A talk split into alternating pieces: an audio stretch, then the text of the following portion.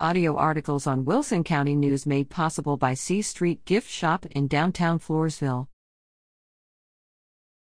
Guide them but let them learn from their mistakes.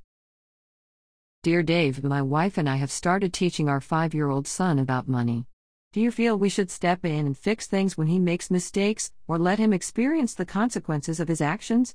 It's so hard on my wife, especially, to see him disappointed when he makes a mistake and his plans don't work out. Lane Dear Lane. I know this might sound mean to some folks, but sometimes a good financial disappointment when you're young is the best thing that can happen to you. They're hard to watch happen or to experience, but often they'll teach lifelong lessons. No decent parent wants to see their child sad or hurt, but reality is a pretty good teacher when it comes to learning how the world really works.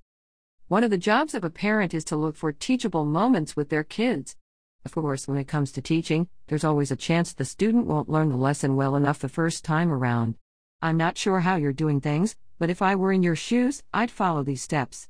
First, give him a chance to earn some money. In my book, that means work. No allowances. There's a lot of self esteem and value to be found in accomplishing a given task successfully.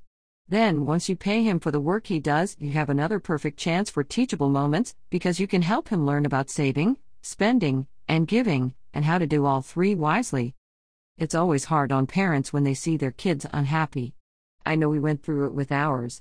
As a parent and protector, you want to jump in and make everything okay. But the hard truth is that fixing or doing everything for them is the easy way out. And in the process of doing that, the child will begin to develop a sort of learned helplessness. Sometimes, Lane, you need to love kids enough to not do things for them. Let them make some mistakes, experience the consequences, and fix things themselves. And it's better for them to do all this while they're still under your guidance and protection. Sponsored by the Lissy Group, Raymond James, 1020 C Street, Floresville.